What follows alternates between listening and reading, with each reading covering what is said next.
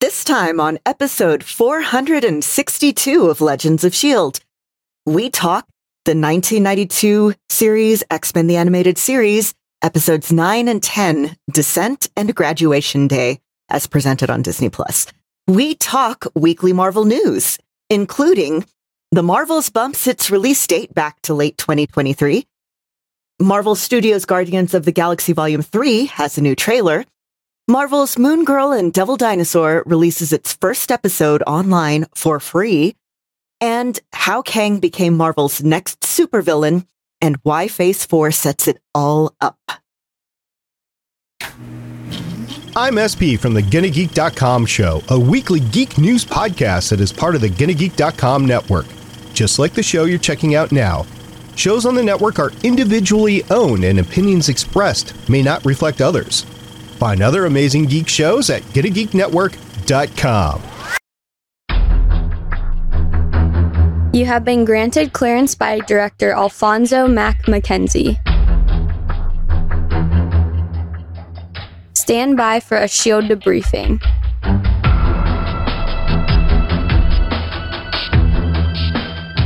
All information to be discussed here is classified and may only be discussed among agents granted clearance by the S.H.I.E.L.D. director. And now it's time for your scheduled debriefing. I'm Agent Lauren. I'm Agent Michelle. I'm Agent Chris. And I'm producer of the show, Director SD. Welcome to Legends of S.H.I.E.L.D., a Marvel Comic Universe fan show discussing the Marvel Cinematic and comic book universes as told on screen by Marvel Studios. The show is recorded on Saturday, February 25th, 2023, live from the Legends of S.H.I.E.L.D. studios and broadcast we're not sure where wide. Come and join our live chat as we record. And if you didn't already catch on to it, we like talking about the Marvels. Because of epic facial hair. If you'd like to talk to us about epic facial hair, you can find us at our website, legendsofshield.com. If you want to taunt us about how you have epic facial hair and we don't, you can leave us a voicemail at 844-THE-BUS1. That's 844-843-2871. You can talk to us about your favorite beard styles on Twitter at Legends of S.H.I.E.L.D. You can see Director SP and Agent Chris's epic facial hair on YouTube at youtube.com/GonnaGeek. If you want a warning about when SP's epic facial hair is going to run away for the season, you can join up our Discord server at GonnaGeek.com/Discord. And remember, Legends of S.H.I.E.L.D. is a proud member of the GonnaGeek.com network, which has plenty of beards. And first of all, we need to welcome back to the show Lauren, or as we've now known to call her, Agent Fumbles. It was always Fumbles. Welcome back. I am glad to be back. Well, we're glad to have you, and we know that things have been afoot in where you were at on the foot of the Rockies. Yeah, so we had like a 50-degree temperature drop a couple of days ago, and I actually ended up with like a slight sinus infection because of it. But as you can hear, I am sounding better and feeling better. Didn't parts of Colorado get like 2 or 3 feet of snow dumped at them? Yeah, luckily we were not one of them. We actually only got a little bit of snow this time, which is good because cleaning up the driveway and sidewalks is a pain I am discovering. Yeah, welcome to our world in the north. Yeah, remember, I'm from Texas. I was born in South Texas. All of this is very weird to me, but not necessarily bad weird. The one thing that I remember moving from Minnesota to Colorado is in Minnesota, you had to do the same thing. You had to blow the driveway. You had to sweep off the sidewalks, put salt down, whatever, try to stay safe because you didn't want the ice down there. In Colorado, kind of the same thing, although it tends to all melt off in a day. Yeah, which is pretty cool, except that we ended up, anyway, I'll talk about it later, but we still have a lot of snow in our yard that has not melted off yet. Turns out that our house doesn't get a lot of sun. Well, I do know, being in Colorado, anywhere along the I-25 corridor, you have the mountains there, and in the winter, it gets dark around 3 p.m., or at least the sun goes down about 3 p.m. Yeah, it was so weird. It would be like 4:30 and I'm like, I want to go to bed. Exactly. And as alluded, unfortunately, SP's beard only has, I don't know, about a month left. April 1st is about the time that it comes off, although this year might be earlier because pollen is incredibly high right now, and it's really messing with my sinuses as well. Well, we've been leading up to this, I want to say for like a year. I didn't go back and check and see when our first episode was on X-Men the Animated Series, but we've been watching this whole thing for quite some time now, and we finally reached the end. You guys ready to talk about the finale of X-Men the Animated Series from 1992 through 1997? Very. Uh-huh. Do, do, do, do, do, do, do. Bow, bow. Previously on Legends of S.H.I.E.L.D. Because of wearing bright colors for covert mission. You only got one more left, and that is punching Nazis. Oh, I can get used to this. They try to do too much. But it looked like a frickin', I don't know, Goomba. I don't know if I'm ready for that. What? I know you don't go into people's minds and everything, but...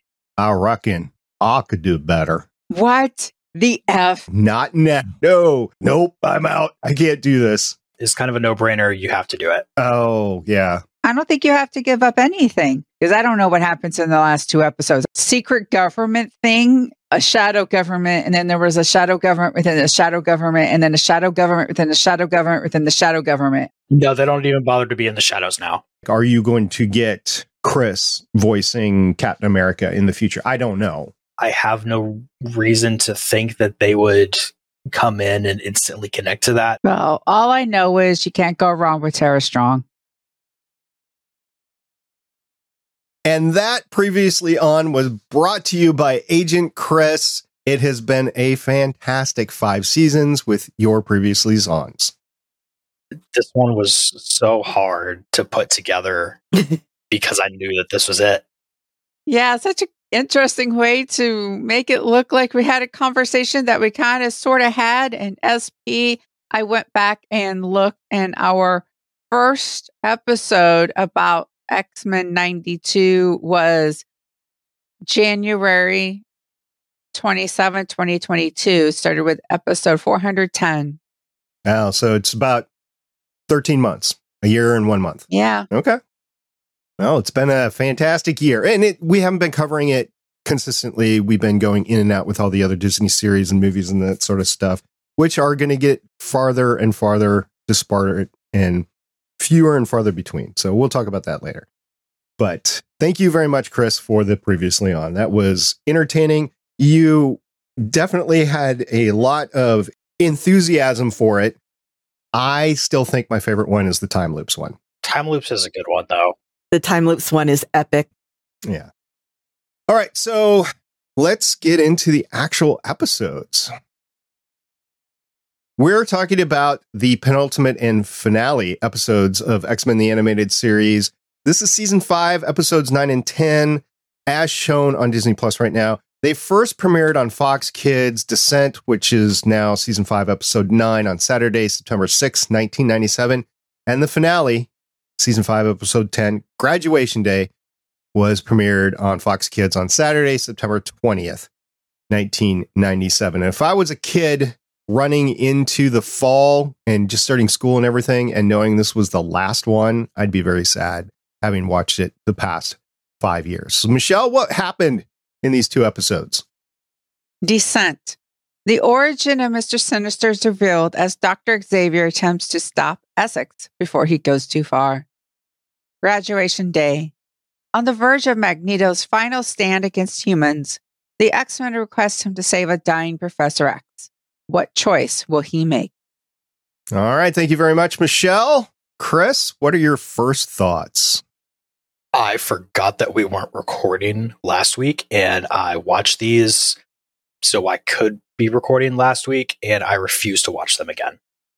I may have cried during the finale.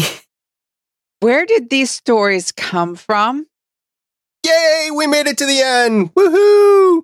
All right, that's what I was thinking when we went there. Okay, I think we really need to start with what Michelle said, like the stories. where did they come from? Because I think the whole of season 5, having now watched it, I definitely understand everybody's frustration with it. But these last two was like, what? I almost can understand the last one because they were just trying to say goodbye sort of thing. But Descent, what? Okay, I feel like I would have liked Descent a lot more if it had been like a 2 or 3-parter with an actual budget and at a completely different point in the show. Can I get the anachronisms out of the way real quick? Go for it. Okay. So, first of all, that famous picture of Charles Darwin that they based the appearance of Charles Darwin on here, he did not look like that in the 1850s. He grew the beard in 1862. He actually looked a lot more like ancestor Xavier during this time period. Also, there's a part where they're walking in a museum and there's a T-Rex skeleton. And first of all, it was more of the T-Rex skeleton that we know, as opposed to when they tried to like break the bones to make it stand upright. But also, T-Rexes weren't discovered until 1902. I actually just read a really, really, really good book about it. Guinea pig, as a shorthand for experiments, was not popularized until 1922. Well, until the 1920s. The Statue of Liberty had just been unveiled. It was unveiled in 1886 and did not turn green until like 1906. And when Xavier is like, oh my God, these conditions are so terrible. Asylums were way worse at the time. If you can stomach it, look up Bedlam Asylum. There's a reason that Bedlam became slang for like absolute chaos. That said, Descent was a really good title because Charles Darwin actually, okay, Origin of the Species, yes, he was just talking about stuff and he just kind of hinted at his thoughts on human evolution in it. But in the 1870s, he wrote a book called The Descent of Man, which actually expounded on his, that he'd spent the last however many years thinking about all this. And he wrote that. So that actually made me laugh.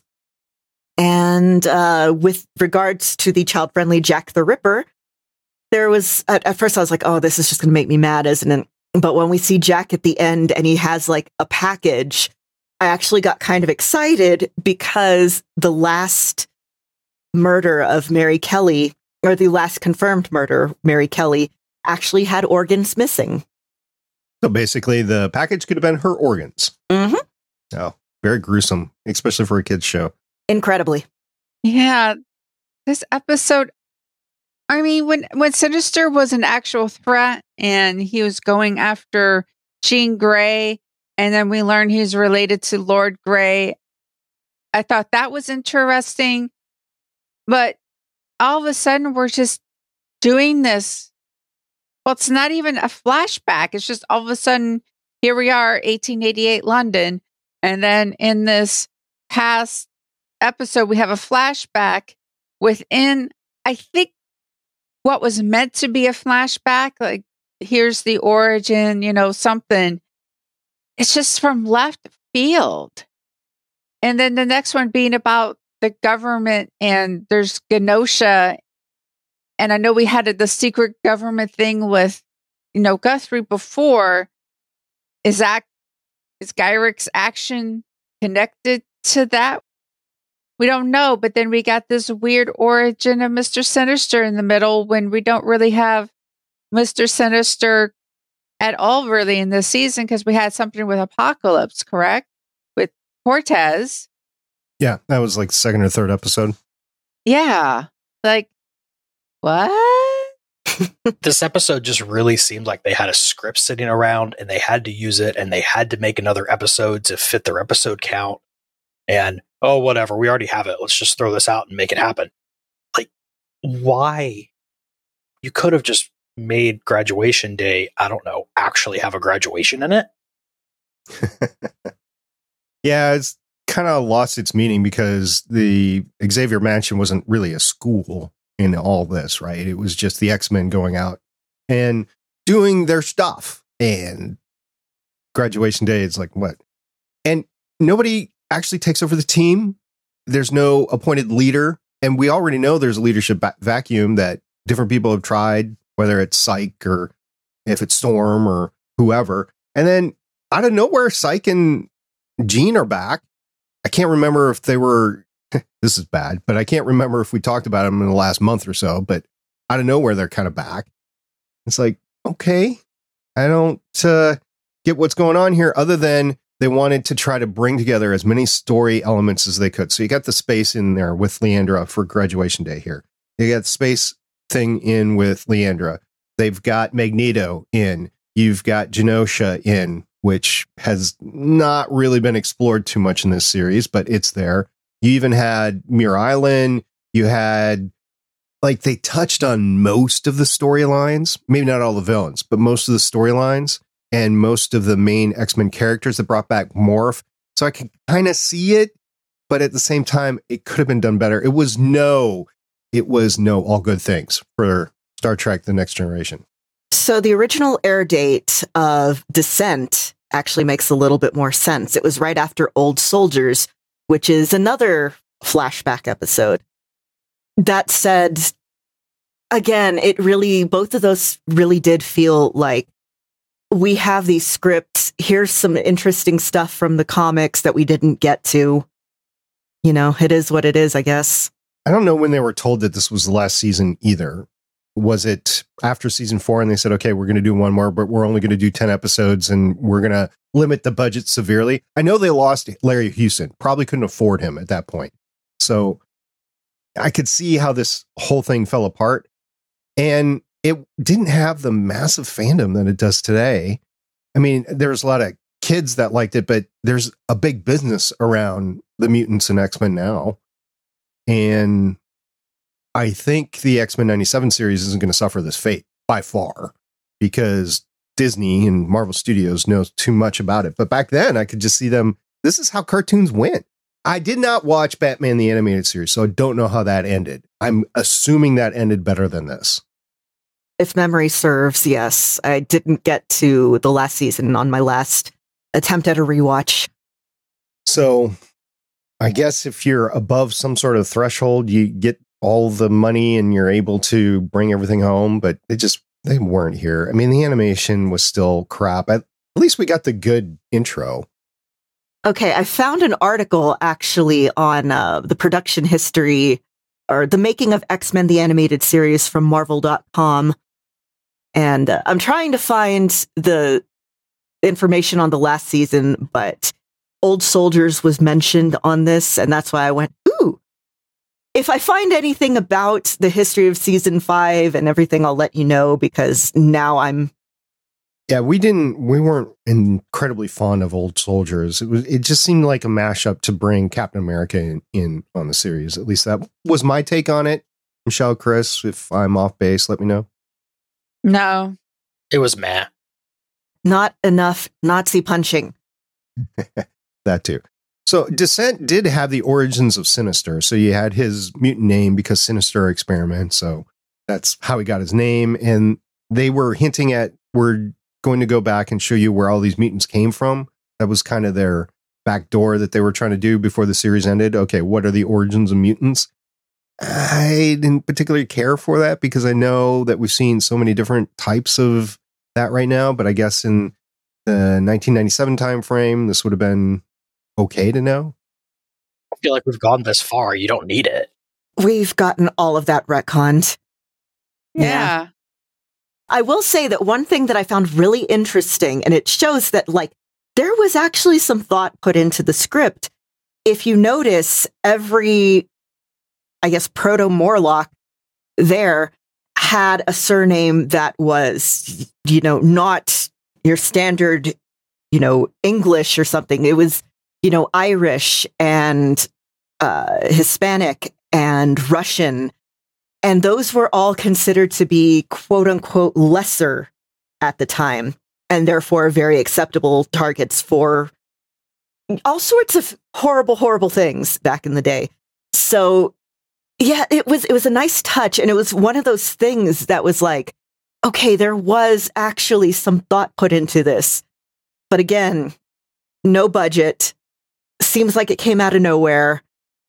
Animation was not great, which again ties back into no budget. It's one of those things that annoys me when you see the bones of what could have been something really good, and for whatever reason, it just didn't get there. The one thing I will say about Descent is if you've never watched an episode of the show and the Descent is the only one you caught, that it would make sense to you somewhat. And Graduation Day, no. You need to have that background in order for anything in Graduation Day to make sense, which is okay because it's the series finale. But this is the one benefit I see of Descent. Although Descent is not representative of the rest of the series. It's definitely a one-off. And if you thought the rest of X-Men the Animated Series was going to be like Descent, you would be sadly mistaken. One of the things I liked about Graduation Day is we get the resolution of the Magneto-Xavier bromance, because Magneto was given that choice, and Magneto's like, but wait, I'm finally right about humanity, and I could go and lead the forces I need to do that. And Scott and everything, they're just like, but isn't he your friend? Isn't he the one that's been by your side? And even he's just like, yes, my greatest enemy, my greatest friends, my biggest love. That part was left out. But he goes and he risks himself because, you know, Jean Grey's like, look, when you tie yourself to him, and if it goes wrong, you could like be psychically blasted and killed and everything. And he's still like, let me do this because he's my best love friend. You know, that it's just like, it reminded me of the Savage Love, Savage Garden, Savage Jungle, Savage Land. There we go. Savage Land. No. They want to stand with them on a mountain. They want to bathe with them in the sea. Yes. I have shipped Xavier and Magneto since before I knew what shipping was. And they're just, I mean, whether platonically, romantically, whatever, these are two people who are just, they are essentially soulmates. And yeah, that whole Magneto, he's there, he's, you know, he's being proven right, and he's at the cusp of leading this mutant revolution. But it's like, your best friend is dying and you're his only hope. And he's like, ugh, I'll drop everything and go help. And I just, that was beautiful to me. Also, how sad is it that when Gyrick was ranting at the beginning, I'm like, I think I heard that on the news the other day about not mutants, but once again, X-Men is not supposed to be a guidebook, but it's been sadly relevant about like so many marginalized groups, and it did kind of fuel my Magneto was right feels. Michelle, you mentioned the Savage Land, Savage whatever. On our Twitter account this past week, we had a go back and forth with @MrParacletes. He showed us the image of Savage Avengers number 10 that's coming out. And on the back of the image is a gray Hulk with antimantium spikes and claws coming out. And he was saying that I have so many questions about that. And it's interesting because Hulk is impenetrable. How do you get the animanium into him?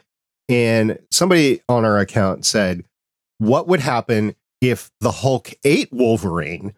And to respond, Mr. Paraclete just said, just another question. What would happen? Would that infuse the animanium into him or not? I have no idea. So I don't know how that's happening.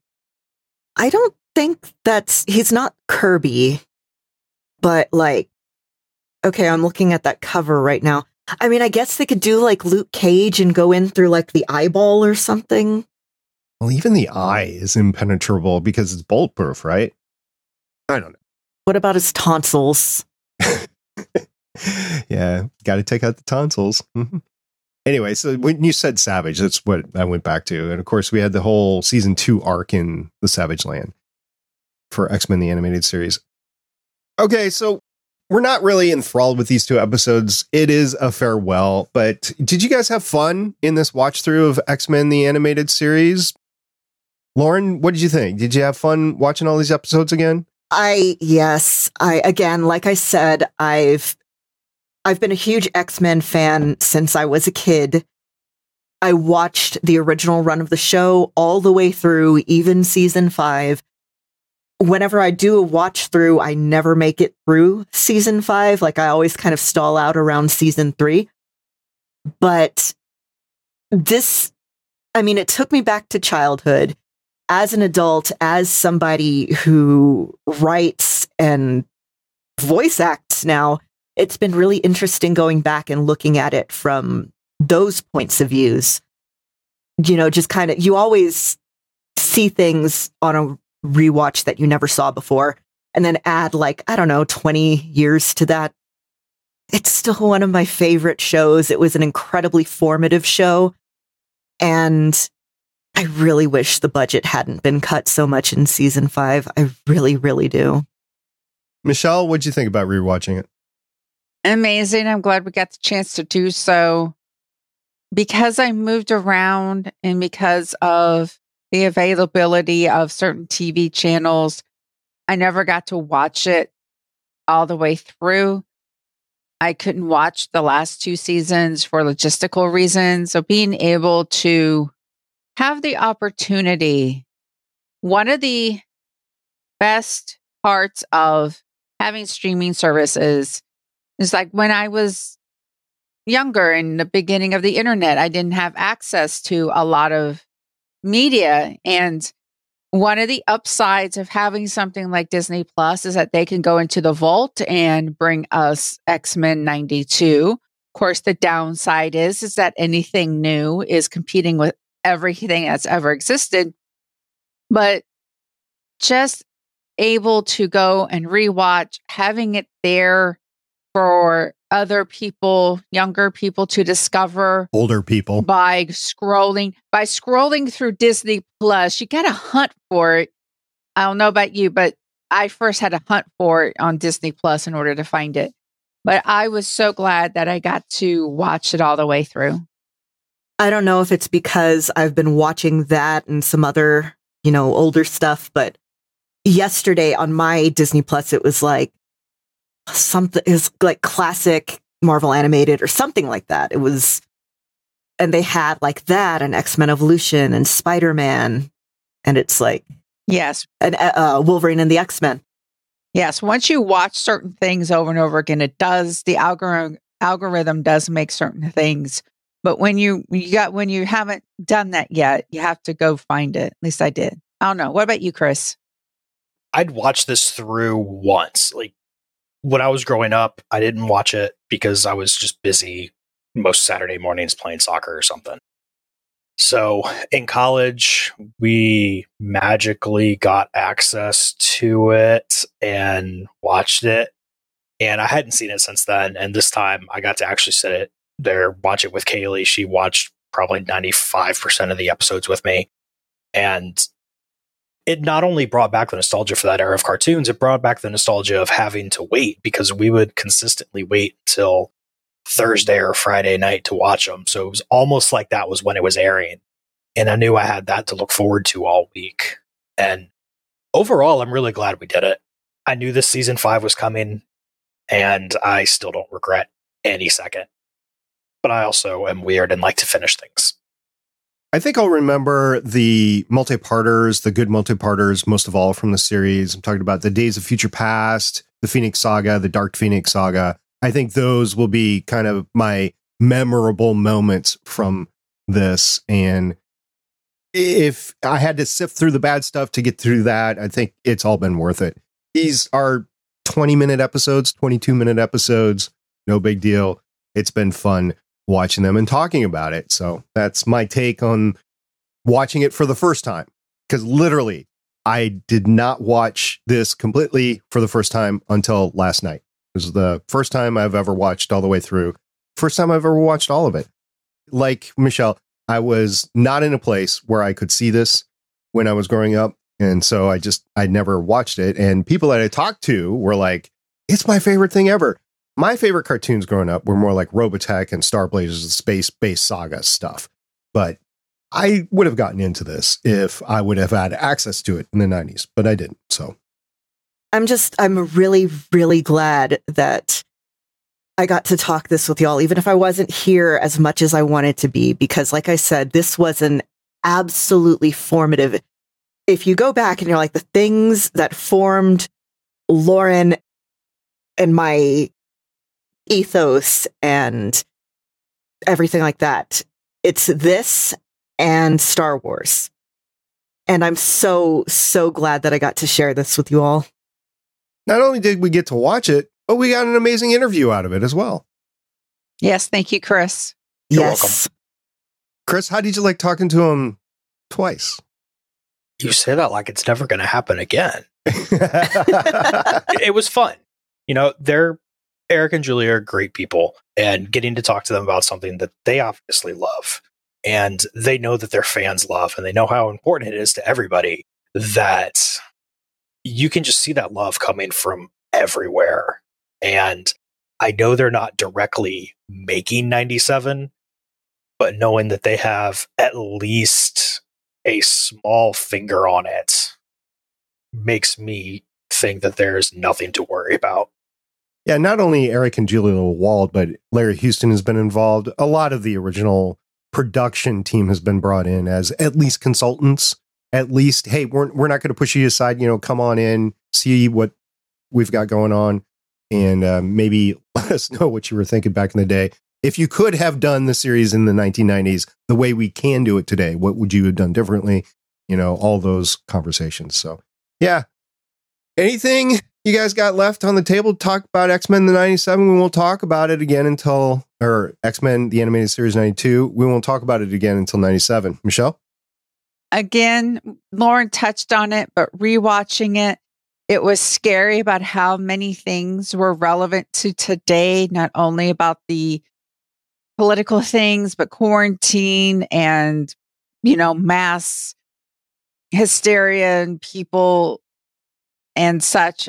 And it's still the best adaptation of the Phoenix Saga that any Hollywood movie has done.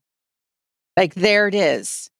To date. No live. Yeah. To date. Yeah. No live or animated has done the Phoenix Saga that way. There have been 2 attempts and both failed. No, this is still just the absolute king. And talking about real life thing, we even had that in the finale episode with the mutant containment bill. You know, they were trying to build up the confrontation, all the confrontations that the mutants were having with normal society. And normal's not a good word to use there. Not even mainstream. How with non-mutant society, with muggles? I don't know. Baseline. I think baseline is what gets used. Okay, that's not derogatory. Or Homo sapiens and Homo superior. Oh, okay. Well, there you go. Anyway, they had that in there. So anyway, Chris, I can't believe it took me 5 seasons to figure this out. But did you catch that little knowledge drop in Graduation Day? Professor X is a mutant. He looks just like us. He's only been hanging out with the mutants the entire time, running the school that they're in, doing everything, like speaking for their rights and stuff. I can't believe I never thought he was a mutant. Yeah, if you take away one thing from this series, let it be to empathize and stick up for marginalized people. Well pointed out. I think we're just going to end it there. So next time we're going to be talking about Ant-Man and the Wasp Quantumania. I know for a fact Lauren has seen it already. Michelle, have you seen it already? No. No, and no, I haven't seen it already, and I'm guessing Chris has not seen it already. So we're looking forward to see that this week and then talk about it next weekend on the show and talk about the kickoff for the MCU Phase 5. Meantime, we got some fun news to go talk about, and that's what we're going to do right now.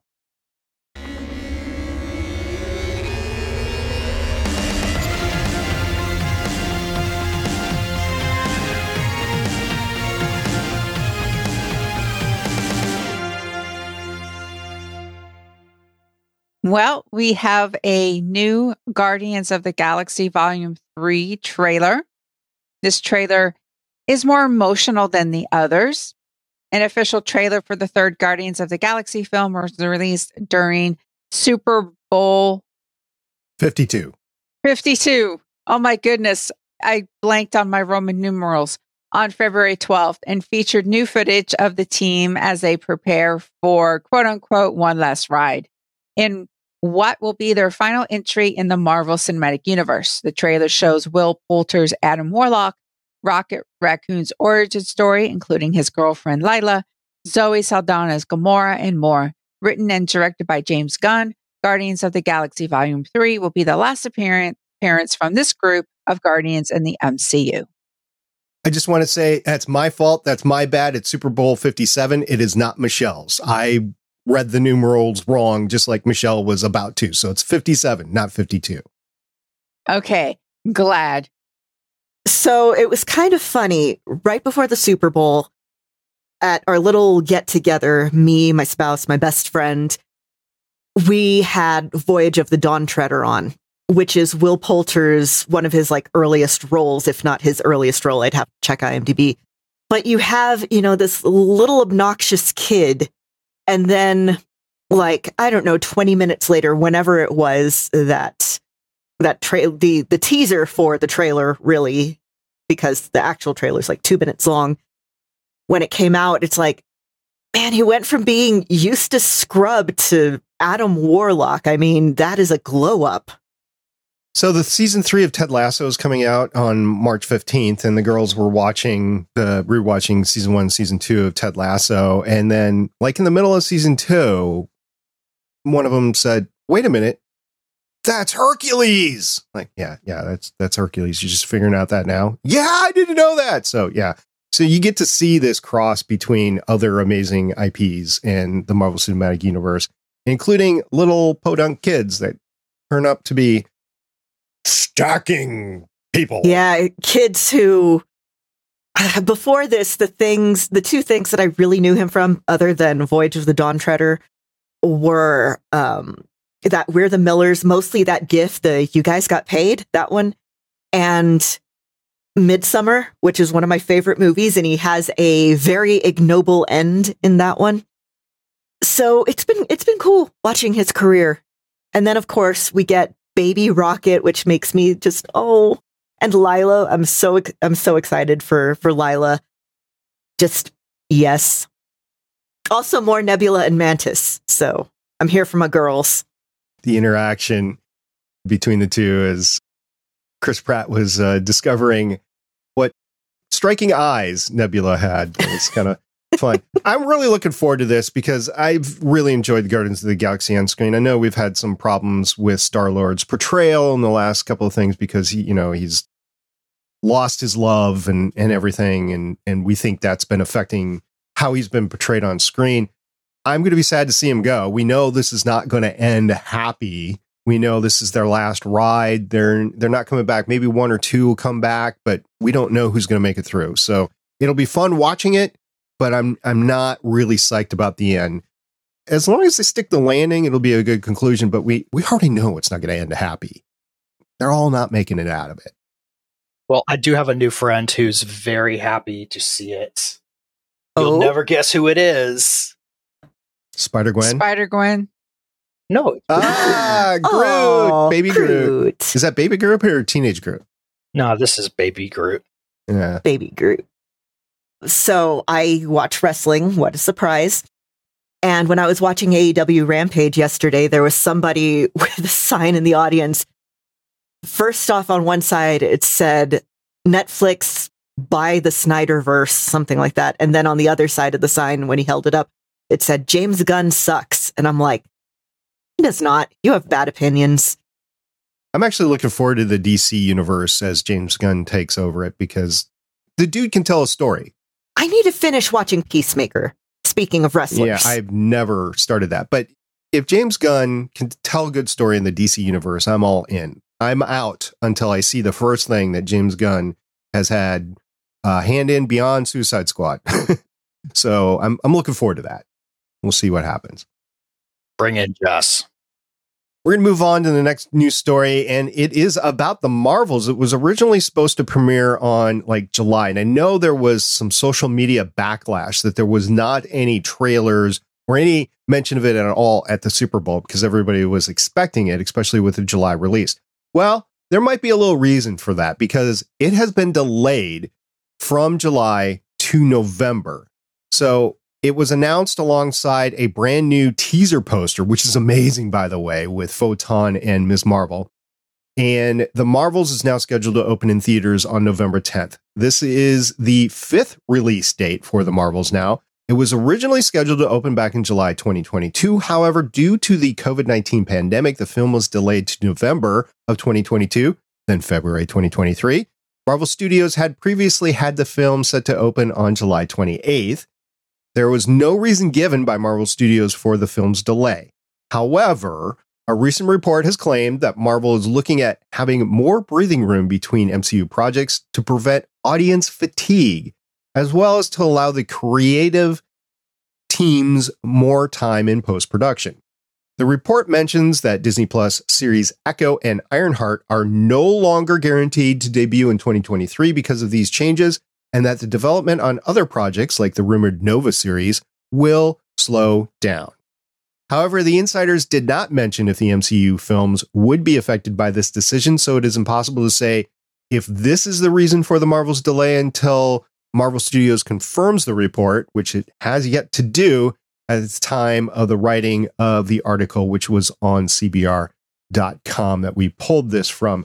Guys, I'm not surprised about this. We knew things were going to start slowing down. I think we all really started to lament things after the She-Hulk finale. I mean, the way that ended, She-Hulk in itself was fun, but the way it ended was just terrible. So I think we've been seeing a slow decline in the quality of the projects as things have progressed on. The pandemic might have had an issue to it, but I think at the rate that they were trying to churn up product, and I think, this is just my opinion, in order to drive subscriptions to Disney Plus, it has been detrimental to the quality of the project. So I'm glad that they're slowing things down. I think having better quality projects will keep people in Disney Plus more rather than like Netflix, where people are like, well, why am I in Netflix right now? I'm just going to get rid of it because there's nothing there that I'm watching.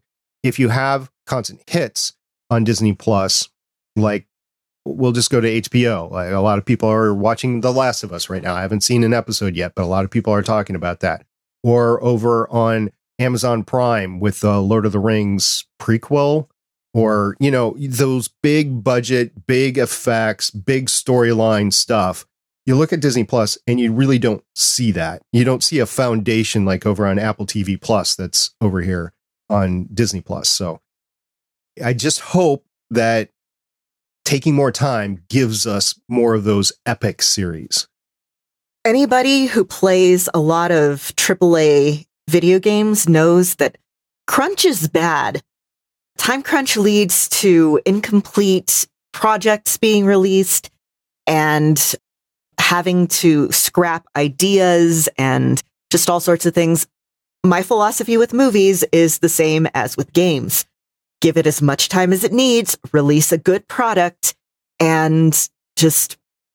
yeah, I understand that there's all these business decisions and stuff, but from a creative and an audience standpoint, give things time to breathe, give things the time they need to actually be finished, and pay your people. I don't know. There's a reason why you don't get innovations in Madden every year, and it's because they're trying to pop it out so quickly. There's that saying, you know, producers, studios want things fast, cheap, and good, but you really can't get all three. You either get fast and good, cheap and good. All three really just can't happen. Just let things be done. Like Lauren said, I'm tired of games coming out. And, oh, by the way, here's a patch a month later that is the rest of the game. It's just, you could have waited a couple more months to give us the actual game. So if they keep pumping out just semi-okay stuff, people are just going to eventually not want to see anything Marvel. There is a way that you can sequentially release content that makes sense. And I don't think anybody's ever done it correctly, but there is a way. I'll give you the example. I podcasted on a sci-fi series called Defiance. It had an associated game with it. Series was pretty good. It was sci-fi pretty good. It wasn't water cooler good. I mean, you might argue that it might have been had it had more pull or more advertisement, or NBC Universal knew what they were doing about it. But it had this game with it. And what they did is they sequentially released content as it was changing in the show. There were a couple of instances with stuff from the game also make it into the show. So if you can do that well, I could see sequentially releasing game content as you go on. But nobody's done that correctly. Nobody's done a game and a TV series that are working in parallel and you're intertwining the story well. They did it on Defiance. I'll say they did it, successfully did it, but they didn't do it well. And you can do it well. I mean, the game wasn't all that great to begin with, but they could have meshed. They did mesh it well. It's just the gameplay wasn't great and the series wasn't water cooler style. If you could get something that was bang out, like Marvel does video games and they do series, you could do something epic even in the films back and forth between video games and intertwine that story. I think that's a missing market. I know they try to do it, but it's two separate entities. If they could bring it together, then it'd be better. That's just my opinion. But you hit the key there. You got to have a good game. It's like a good base game there. And we give games crap a lot for having those day one patches. Once the movie comes out, it's out. Unless it's Cats, where it had like the week one patch to remove the human hands. All right. Hey, Lauren, what else we got going on in the MCU? All right. So we have an article that is mostly about how Kang became Marvel's next supervillain and why Phase 4 sets it all up. So this was an interview with Steven Broussard, who is a producer on a lot of more recent stuff on Gizmodo.com. And then while speaking to IO9, Broussard said that he thought of one of Phase 4's meta-narratives centered on new characters and mantles being taken up by the latest heroes. If you look at like Cassie Lang in Quantumania getting a suit and Kate Bishop in Hawkeye, new characters being introduced like Jack in Werewolf by Night. After these first 10 years of Marvel storytelling, torches are being passed, like with Robert Downey Jr. no longer being on the table and stuff like that. So it was kind of a new generation stepping to the forefront, which again has always happened in the comics. We'll talk about it more when we talk Quantumania, but I'm very excited for Kang. He's always been, there in the comics. When I got back into reading comics, Young Avengers was one of the first things that I picked up that wasn't Ultimate Marvel. And Kang is a big part of their origin story. So I'm very, very excited. And Jonathan Majors is amazing. Yeah, we'll have to talk after next week about possibilities with Jonathan returning to Loki season 2 or not. I know there's been some articles on that, but until we see Ant-Man, I don't want to speculate on that whole thing. All I'm going to say is, again, stay for the shawarma. All right. Chris, what else we got? We also had the release of another cartoon. Maybe it's something we'll talk about here. We still have to talk about that. But Moon Girl and Devil Dinosaur has released its first episode online for free. You can catch it on YouTube if you're not on Disney Plus, so you can see if it's something that you like.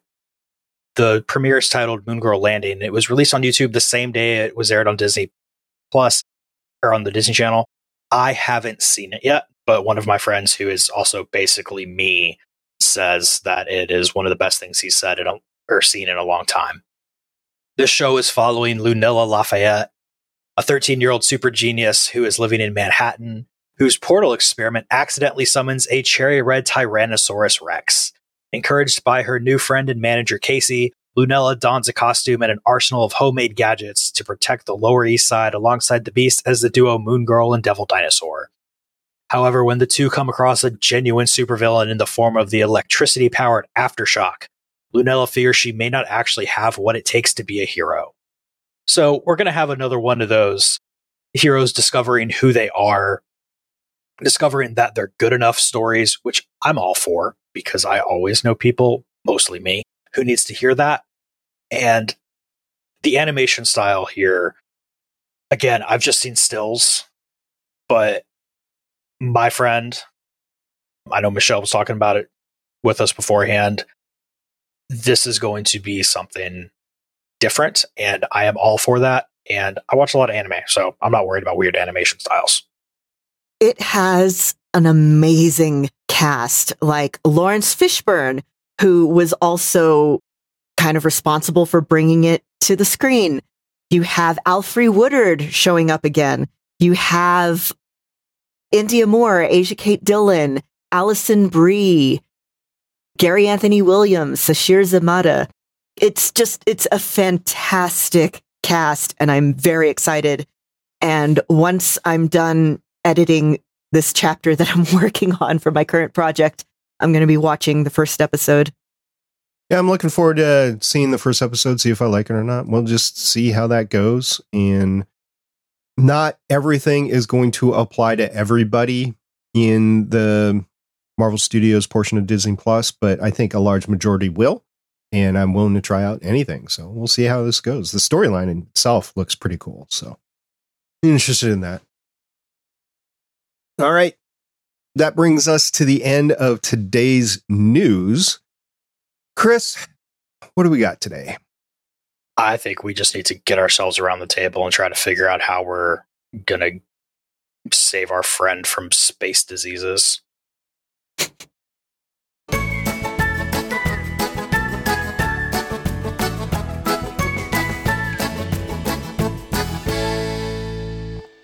Space diseases are the worst. Just about every Star Trek episode out there is some sort of space disease to avoid. Sometimes they're about Captain Kirk kissing. Not as often as you would think, really, though. And getting a disease from it. Space STDs. Yeah, space transmitted diseases instead of sexual. There you go. Yeah. Uh-huh. I just liked how they were, I know we didn't talk about it, but Beast was like, I can't cure him. We must call the Shi'ar. Anyone got Leandra's number? Do you have her number? No. Do you have her number? It's like Storm not leaving her number to the Warlocks. It's like, it's important to give your phone numbers to people. Communication is important. It's actually one of the first things that I do when I get on a podcast with other people for any length of time. I'm like, okay, what's your phone number? Because I know I'm going to have to contact you at some time about something. And I just had to do that because I temporarily joined the cast over there, or the crew over there on the Strange New Worlds fan cast, talking about Picard Season 3. And I'm doing it as a favor. And it's been fun, sort of, kind of. I've expected way too much from it. But once I dialed my expectations back, it's been fun. And 2 episodes are out. I think another 8. It's got all the original series cast in it from the Next Generation. So really looking forward to the end of that. But anyway, phone numbers. It's very key. It's like even at work, like you go into a new office and, at some point in time, you're going to need to contact somebody at night about like the next day, like you're feeling sick and you have to call in or whatever. You need to have their phone number or to at least text them. Right. So, yeah, Leandra, you need to get on that. All right. It's been fun. It's been amazing. And I can't wait to get on to the Ant-Man. And then later on this year, hopefully X-Men 97. If you are listening to this and you have had our coverage of X-Men 92 the entire last year, let us know how you liked it. Let us know how you liked the series. We'd really like to hear from you. So thank you to everybody who listens. Thank you to everybody who's come along with us on this X-Men the Animated Series journey. Like I said, it is a very important show to me. I'm so glad to have y'all along. You can find everywhere that I'm at professionally at my website, lwsalinas.com. I particularly encourage you to check me out on Audible. I have a bunch of audiobooks there. And You can find me yelling about wrestling mostly on Twitter at Sithwitch, SITHWITCH. We always appreciate that you take time out of your busy day to listen to us. We all know how much content is out there. And the fact that you pick us, you know, warms our hearts. You can find me on Twitter at show_game, but I'm still a bit hibernating right about now because of life stuff. And I, of course, want to thank my co-host, and I really want to thank Chris for taking the idea of doing the previously on that was done in the earlier seasons of X-Men. They stopped doing it, but the fact that, Chris, you kept putting in all that extra time to entertain us for that 90 seconds consistently. Thank you very much. And I'd like to thank all of you for letting me do that, because they were a lot of fun to put together. And eventually, I've already gotten the files from SP, but they will all be online by themselves. You'll just have to go to my YouTube channel to see it, because I have access to that one. But if you want to hear other things from me, you can head on over to Play Comics, where I know for a fact, because it is already done and queued up, the next episode to come out is looking at North and South for the regular Nintendo, which surprisingly is about a comic. Wow. Interesting. I will say, if you have anything that you want to talk about to any of us, you can find us on our Discord server. That's GonnaGeek.com/Discord. You can find us there. And if you happen to be a podcaster, you might want to check out my show, which I have brought back after a few weeks off. It's called Better Podcasting Chats with SP. It's with other hobby podcasters. Chris has been on it, and it's been fun so far. Just this last week, I interviewed Alexander Dahl from the Manifest Brutality podcast, and he interviews underground musicians. And he was talking all about all of the things behind the scenes when you're scheduling musicians, as well as basically resiliency when it comes to podcasting. So you can check that out over at betterpodcasting.com. Well, until next time, I'm Director SP. I'm Agent Fumbles. I'm Agent Dribbles. And I'm Agent Chris for now. Still looking for a nickname for you, Chris. Agent Time Loops. How about Agent Previously On? That works for me. All right. See everybody next time. Bye. Bye. Bye. Bye. Thank you for listening. If you want to leave us feedback, go to GonnaGeek.com and you will find all our contact information and other shows. You can also visit Legends of S.H.I.E.L.D.com, where you'll find our complete archive of podcasts. The music heard on this podcast is by Kevin MacLeod, found at incompetech.com, and also artists on pond5.com and audiojungle.net. The opinions heard on this podcast are those of the individual hosts and do not represent Stargate Pioneer Productions, Legends of S.H.I.E.L.D., or Gunna Geek. Agents of S.H.I.E.L.D. is the property of the Disney Corporation, Marvel Studios, and ABC. No infringement is intended. I had chili cheese fries for breakfast. Anything's breakfast if you want it to be. I know, that's what I say, but Kaylee says dinner food is not for breakfast. Dinner food is totally for breakfast. Yeah, oh, yeah, I just told her she's wrong. And breakfast food's for dinner. I mean, food is an anytime food. Yeah, she can go breakfast food anytime. Me too. When people's like, what's your favorite food? I'm just like, breakfast. Mm-hmm. God, I miss Kirby Lane in Austin so much. They delivered, and I could have their delicious pancakes and eggs and bacon like any time of day. That's what Waffle House is for. Yeah. Have you ever watched anything from South Korea and what they eat for breakfast? I mean, I saw someone eat cereal and pork belly and rice and stuff for breakfast. And it's like, I was thinking the other day, it's like, how weird is it that like breakfast, it feels weird to me to eat certain foods at breakfast when it's just the only reason it's weird to me is because I haven't done it before. Yeah. I mean, I'm not going to cook myself a steak for breakfast, but if it's already there, I'll eat it. I know steak is a breakfast food in some places. Yeah, we have steak and eggs. Yeah. Yeah, but somebody else has to make it. I'm not going to. Good point. Oh, Are your soundboard buttons behaving nicely now? The soundboard buttons are, but I don't have that plugged in. Although... Cool podcast host. Walk away from explosions. Yes, I work in education. I'm trained to crush people's dreams. Don't worry, baby. I'll be back. I want Coulson to die. Michelle doesn't even know what I pulled out for this one. Oh my boy. God. Danny. It's okay. Do it. Who knew how soundbite worthy I was? I had no clue. Michelle is eminently quotable. Oh, Tilda. Sexy. Hey, baby, want to kill all humans? Higher, further, faster, more. My personal favorite. Human spit is not one of the weirder things that's ever been put in food. It's still true. I don't have kids, and I'm a nerd.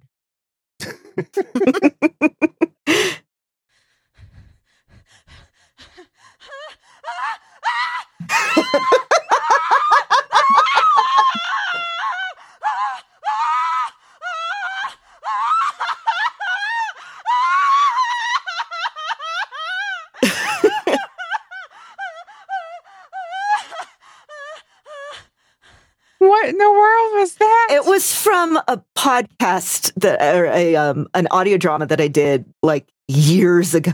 A little bit of genocide, it's fine. Yeah, a little bit of genocide, it's okay. Cameron. Yeah, and they didn't talk in the book either. 8-year-old me. STFU.